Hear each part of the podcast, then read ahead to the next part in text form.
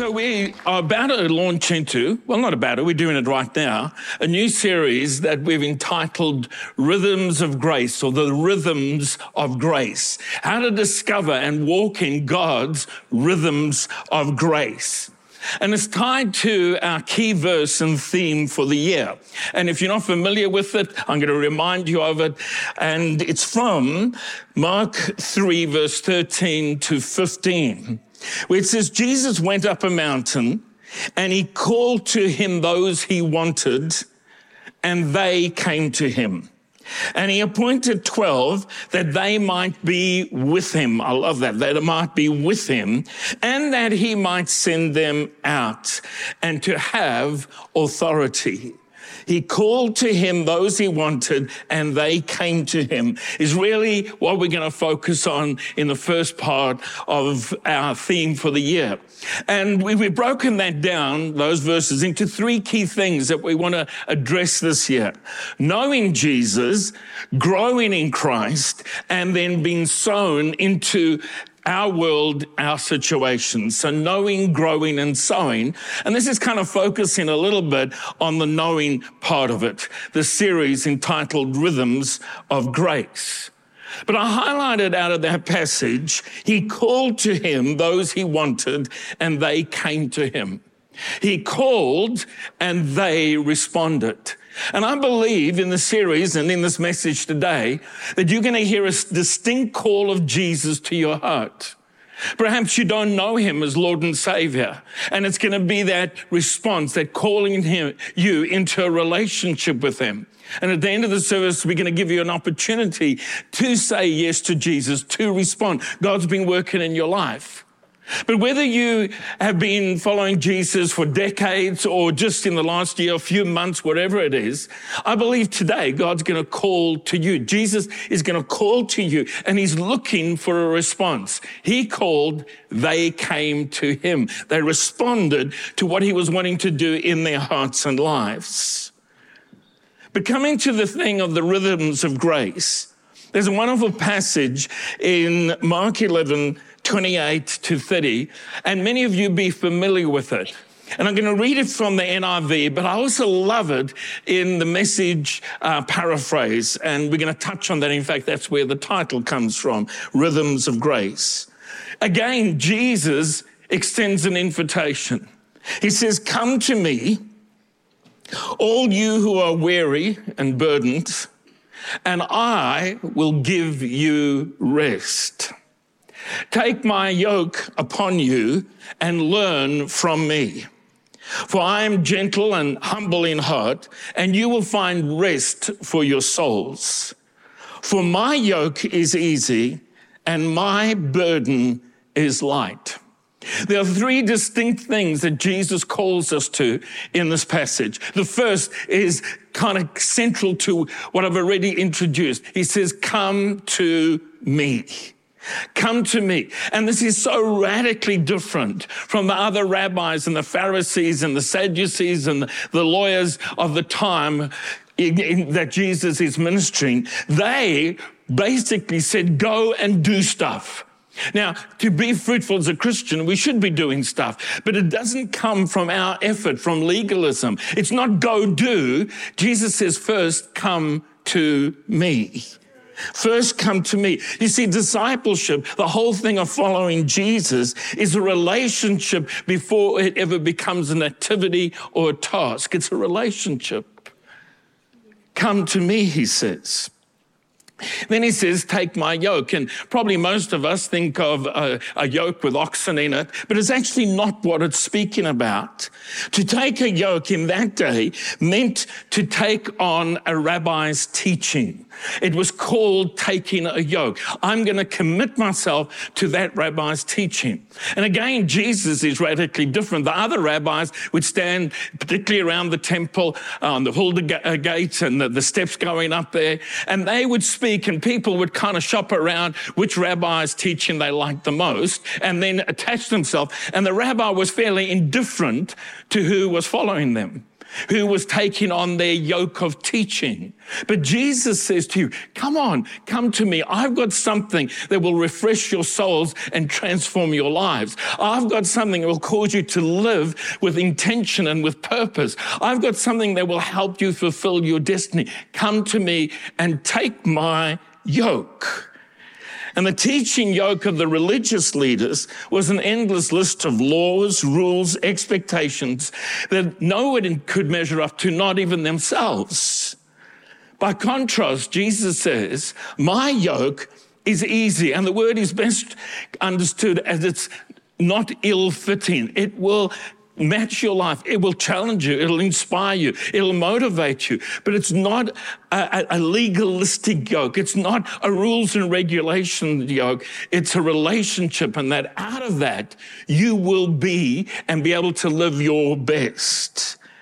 And so to take his yoke literally means, Jesus, I've decided to follow you and do what you say I should do. I will follow you and your teaching.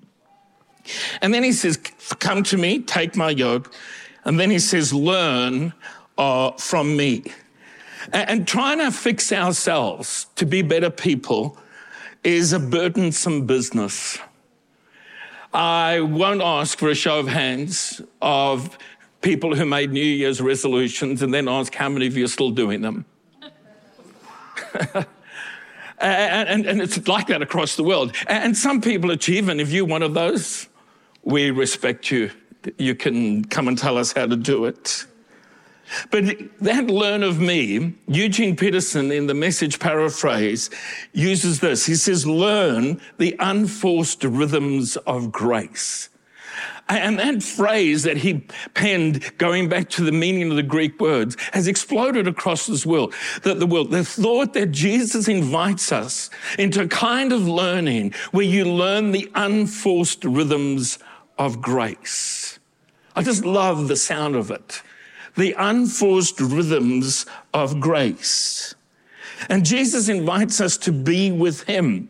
To, as we with him in the encounter, we are transformed, we are challenged, we are inspired, we are equipped, but it's in the relationship with him. An encounter where we get to exchange crippling legalism for real life and endless striving for real rest. But one of the ways that God does that is through us learning some habits that invite God's grace into our circumstances. And that's what we want to speak to in the rhythms of grace. What are the rhythms of grace? And they're called spiritual disciplines. And right there, I've lost some of you. You got, there goes the discipline there. Now, please, with online here, lean into it. Spiritual disciplines. And I want to explain that because that's what we're going to address in the first few months of this year. Some spiritual disciplines that allow you to enter into the rhythms of God's grace.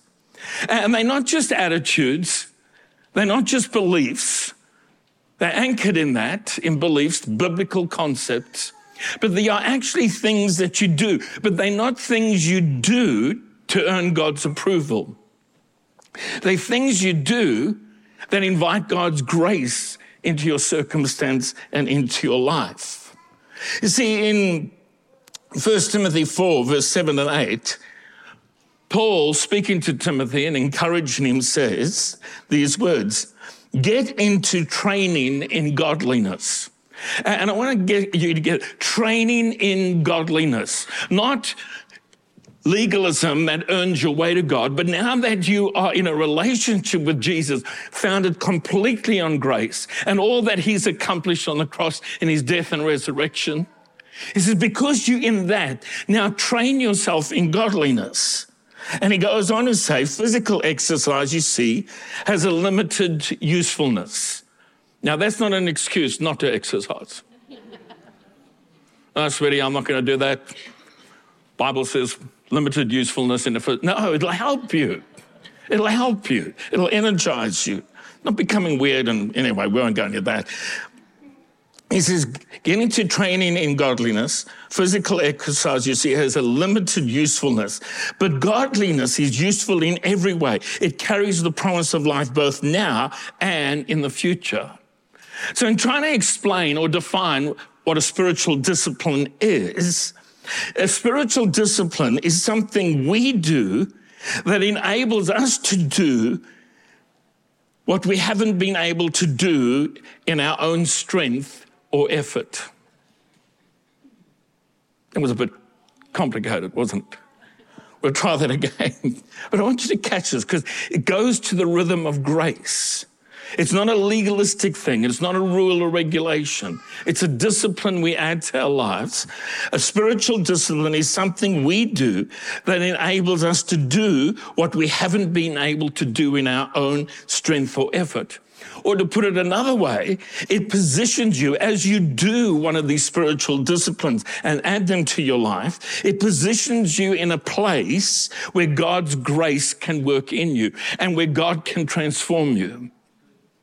So spiritual discipline is not earning your way to heaven, earning uh, God's pleasure. He loves you, earning God's love. It's none of those things, but it's something you do on a regular basis that puts you in a position where God gets access to your heart, to your life, and can begin to change and transform you. The Apostle Paul captures this concept brilliantly in Philippians 2, verse 12 through 13. And if you're wondering what the reference behind it is, I always try and put the, the Bible that uh, translation that I'm quoting from. And NIV is New International Version, and AMP is Amped Up Amplified Bible. And, and I, I kind of merged the two together because the way that was, you'll understand. So Paul says, continue to work out your salvation with fear and trembling. I want you to notice he doesn't say work for your salvation.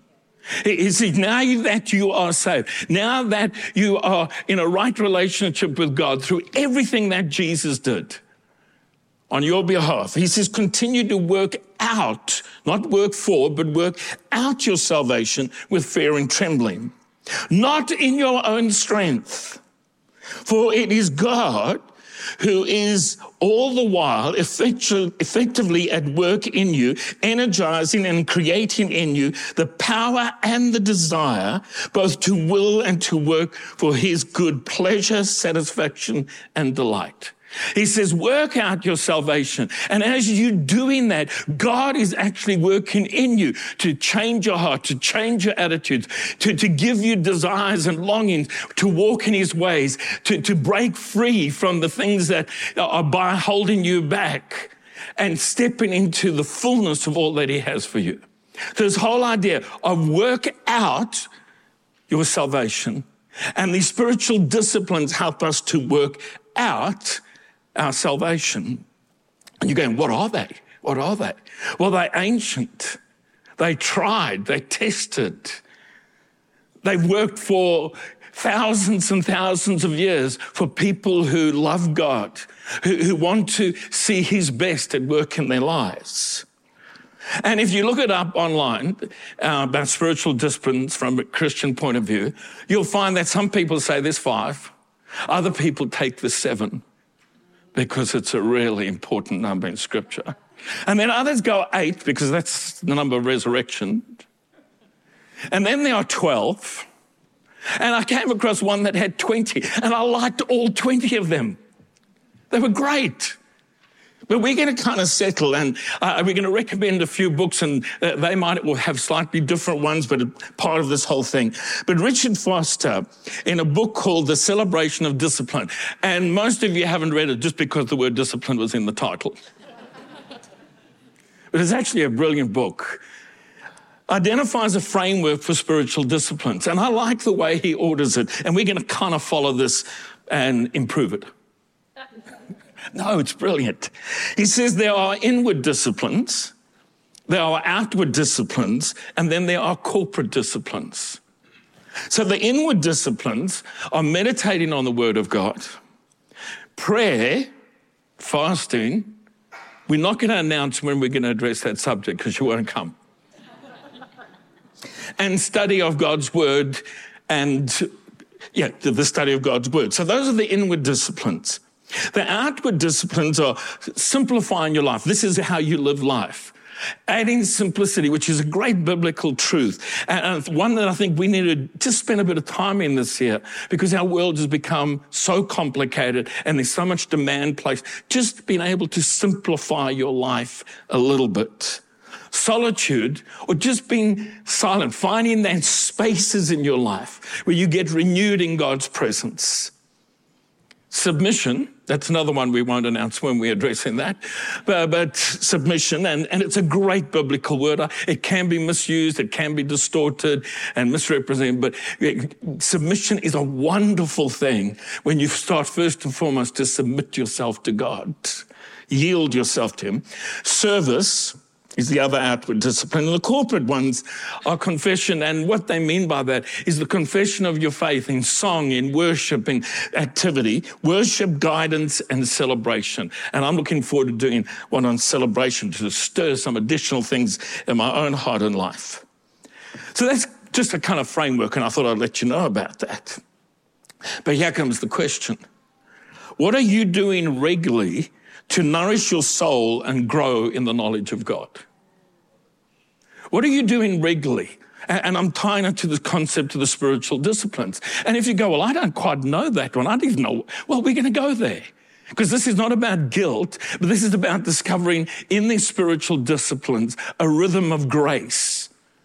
And as I conclude this, not yet, Uh, you'll understand. I'll give you a, a, picture that, that will just help you tap into think, oh, that's what a spiritual discipline looks like and puts me in a place of grace. I discover a rhythm of grace.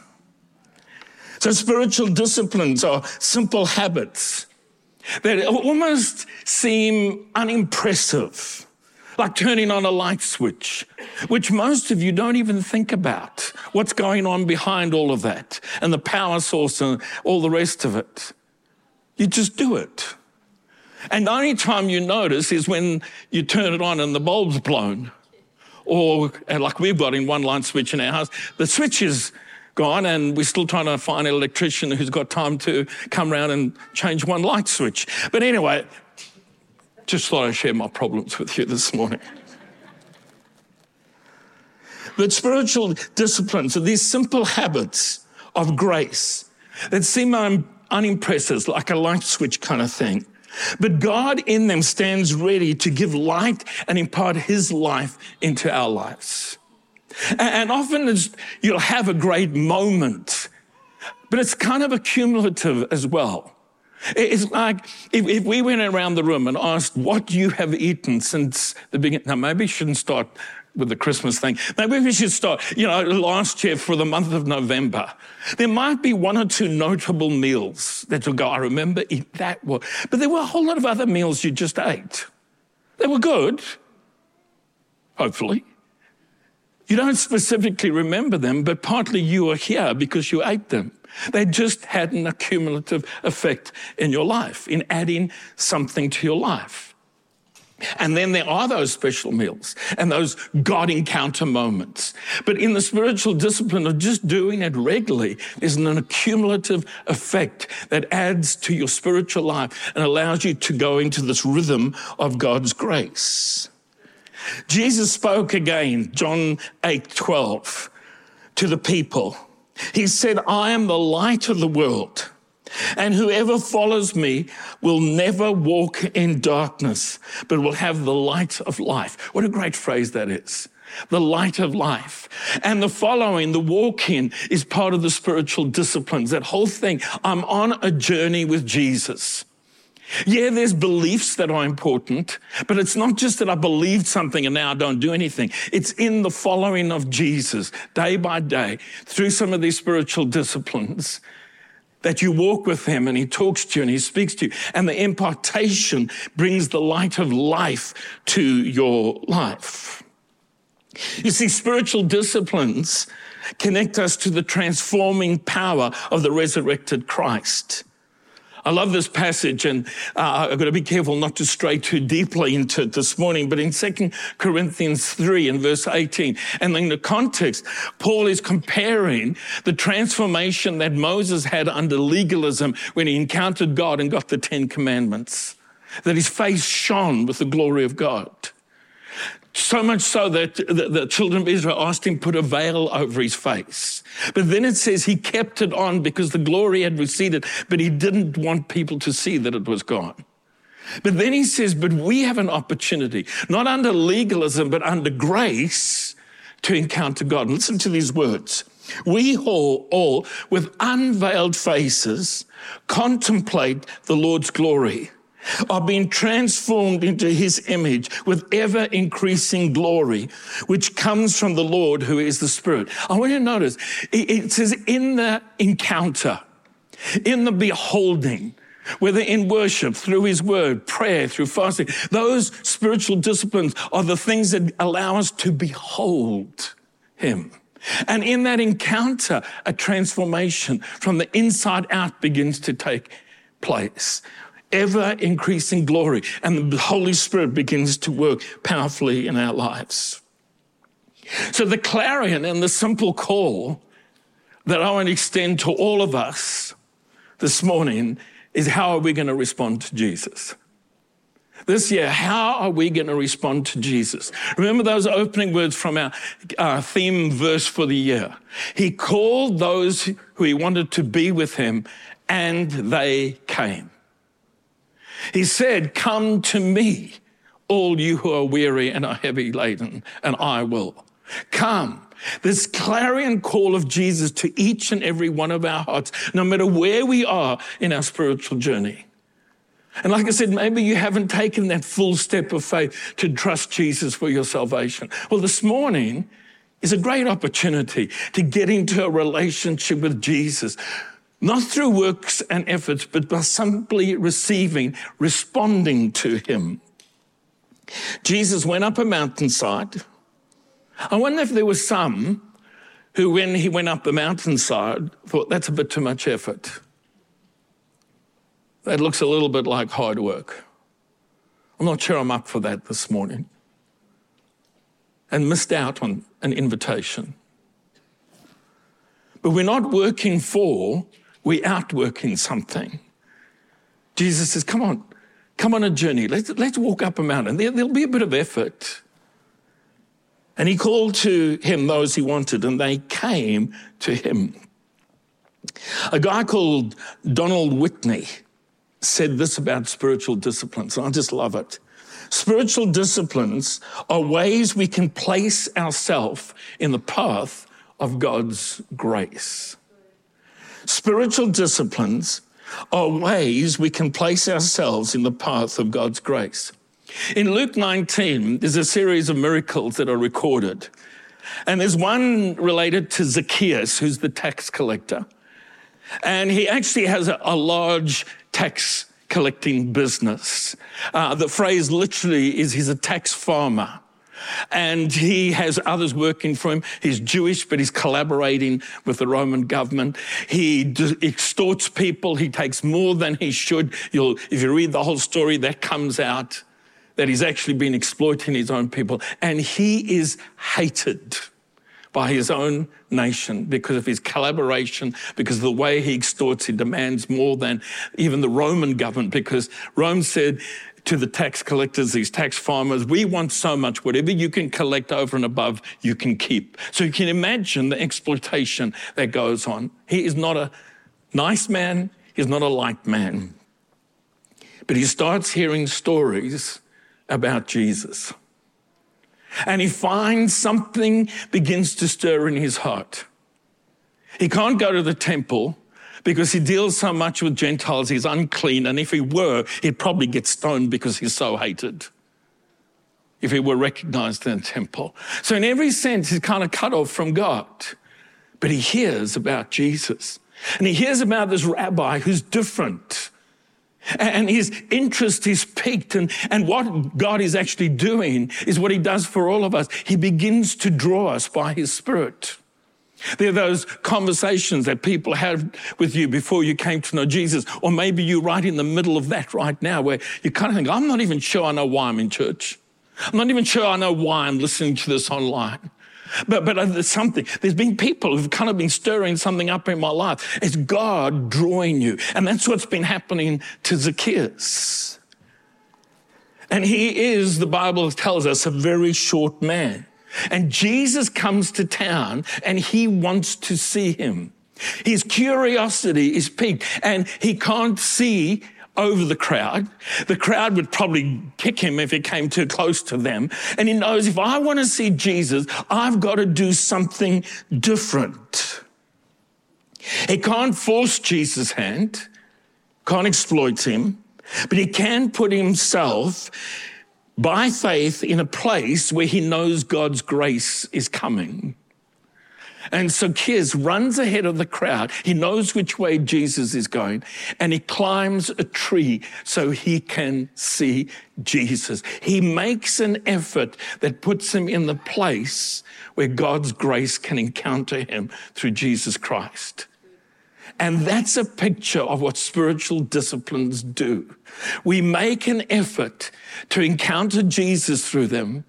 And when we do, the grace of God begins to reach out and touch us. Listen to these words. They're so wonderful. In Luke 19, verse 3 to 4, he wanted to see who Jesus was. But because he was short, he couldn't see over the crowd. He ran ahead and climbed a tree to see him since Jesus was coming that way. And in the spiritual disciplines, Jesus comes that way. And Jesus stops the base of the tree and says, Zacchaeus, come down. I want to have a meal with you.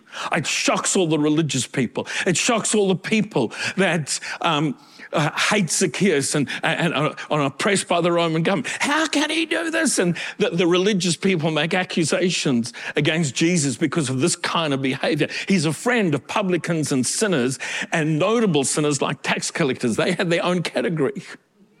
If you read in the Gospels, there were sinners and uh, publicans and tax collectors really, we won't make any comment, but anybody who works at the tax office today, relax. And what I love about that is Zacchaeus made an effort to see Jesus. He probably never expected that Jesus would talk to him. And if he had imagined that, he probably thought he'd be yelled at and rebuked and criticized, and all his sins would be named. But Jesus says, No, I just want to have a relationship with you. And that is at the very heart of our salvation. Is no matter who we are, how we come, what we have hidden in our lives, what we might be ashamed of, Jesus says, You made a bit of an effort, you responded. I'd like to have a relationship with you. It's as simple as that. And we respond to Jesus in daily devotions, in waiting silently in his presence, in putting ourselves in a place where we can just receive, in reading and meditating on his word. We can respond in the worship songs as we're going to get a moment, an opportunity to do soon. We can respond by lifting our hands in praise. And for some, that may feel awkward or different, but it's a biblical encouragement to lift your hands to the Lord. It's a sign of worship, of adoration, and also of surrendering, of yielding and receiving. We can respond to Him in thanksgiving and just yield in our lives to Him as best we know how. And sometimes we have to do it repeatedly because we take it back and He says, No, come again. You can come again. We can respond to Him by simply stepping out on an altar call. And I just want to encourage this. And it was wonderful last weekend to see how many people just responded. And there's nothing more sacred about this strip of carpet down the frontier where you come and stand and present yourself to the Lord. We're hoping this year to replace the carpet, yeah. and I was going to get this bit cut out, chopped up in pieces, and sell them as holy ground. No, no, no. There's nothing sacred about this bit of carpet. What is sacred is when you sense Jesus prompting you, urging you, and you just step out. It's an act of faith. It's a way of responding. It's not the only way. I've listed some other ways. But it's just saying, I'm hungry. I'm thirsty. I want to encounter you, Jesus. And the very walking, Jesus did things. I just want to touch. He, he, he put mud on somebody's eyes who had no eyes. And it's a creative miracle going back to Genesis where God shaped out of the clay Jesus is claiming he's the creator. A man with no eyes, he creates eyes. But he says, go wash in the pool of Siloam. And I've been to the pool of Siloam. The, the steps down there, and there were no safety rails. Work, health, and safety. Jesus, be careful. And he goes down, and as he washes, you see, the touch of Jesus was powerful, but the act of faith that accompanied an action and you can look at so many of their miracles. There was an action attached often to what Jesus asked. And that's what an altar call is, is just saying, God, I will respond to you. This is a step of faith. It's not that it's more sacred down here as we talked about, but I'm just willing to respond to you. There's a verse that captured my heart at the beginning of this year that I keep coming back to in terms of spiritual disciplines and that finding space in a day simply to sit and just be with the Lord, whether it's 10 minutes, 15 minutes, whatever it is. If you can do long, great, but not making it legalistic. And I love it out of the, the Passion Translation paraphrase, Psalm 5 and verse 3. At each and every sunrise, you will hear my voice as I prepare my sacrifice of prayer to you. Every morning, I will lay the pieces of my life on the altar and wait for your fire to fall upon my heart. Those words just, and you read another translation, it's talking about waiting with expectation. I thought, Lord, help me with this.